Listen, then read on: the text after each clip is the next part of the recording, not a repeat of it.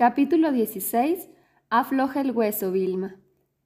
Te voy a citar la frase que está aquí que dice, no remes contra corriente, rema con ella, y si mejoras, tira el remo por la borda. Es una frase de Chris Christopherson, cantante, autor, actor, ex becario rudez y super sexy, aunque tenga sus añitos.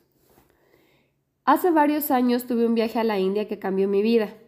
Por si aún no lo has atestiguado de primera mano, India está lleno de vida, plagada de colores brillantes, autos tocando el claxon, vacas de ambulantes, trenes llenos, barrios infinitamente pobres, complejos palacios, templos antiguos y un dulce aroma a incienso.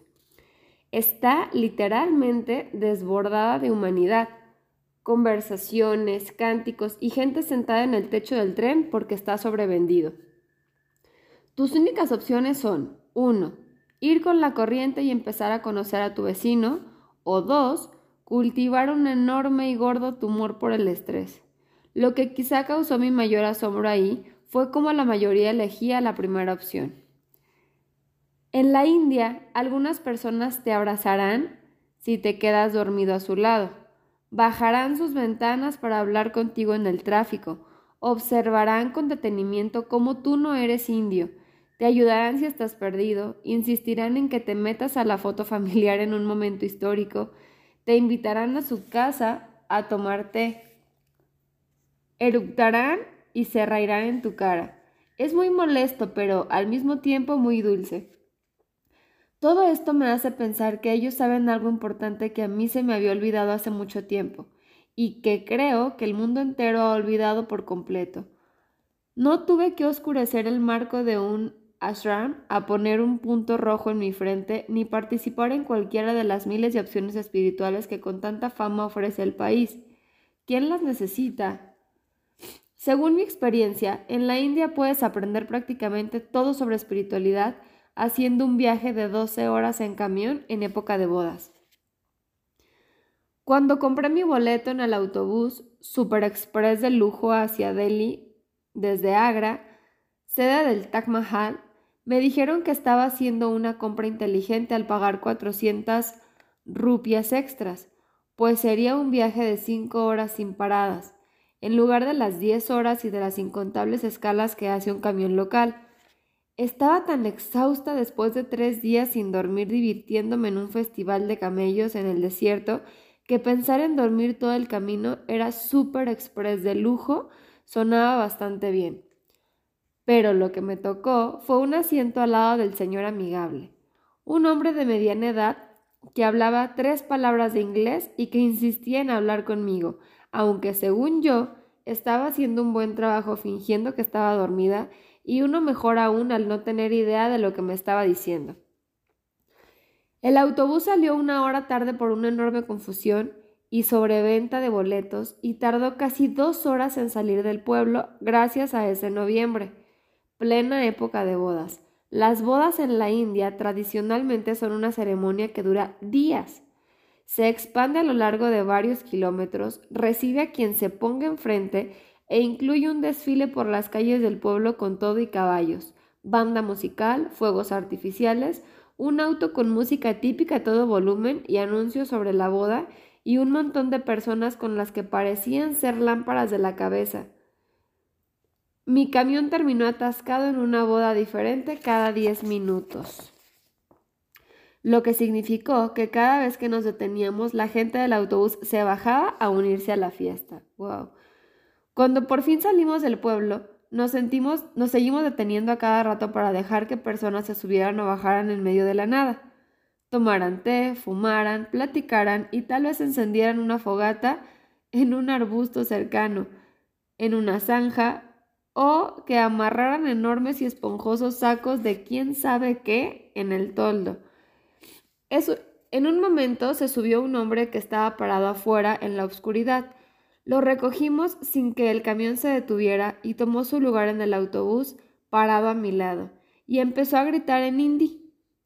Mis compañeros de viaje respondieron con aplausos y vitorearon.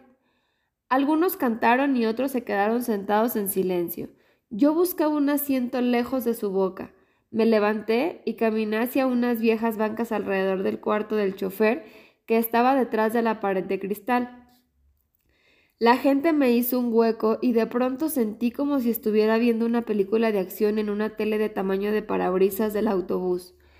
Acelerábamos por un angosto camino de tierra en la aldea diminuta.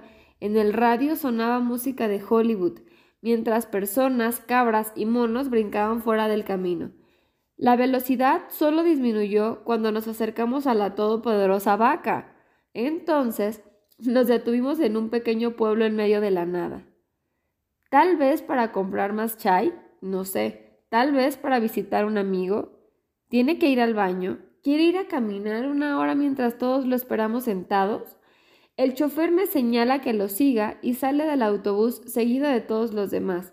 Resultó que el señor Gritón era un hombre santo que estaba preparando para la gente para un tour de los templos de una hermosa aldea llamada Brindavan, que es, según aprendí después, el lugar donde Krishna conoció a su esposa Ra y donde construyeron cientos de templos en su honor.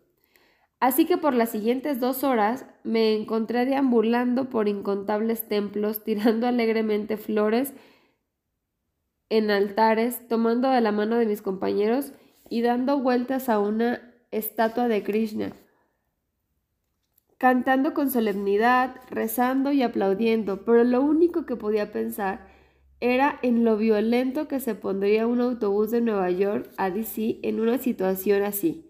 Mientras tanto, nadie en nuestro autobús estaba esperando algo así y nadie se quejó, aunque cuando por fin regresamos al autobús era la hora en la que se suponía que debíamos estar llegando a Delhi y seguíamos a cinco horas de ahí. Más bien, todos agradecieron y le dieron propina al hombre santo. Todos pasaron el resto del viaje hablando uno con otro. Después de eso, nos detuvimos en un restaurante sobre el camino para cenar y tuvimos un descanso para ir al baño.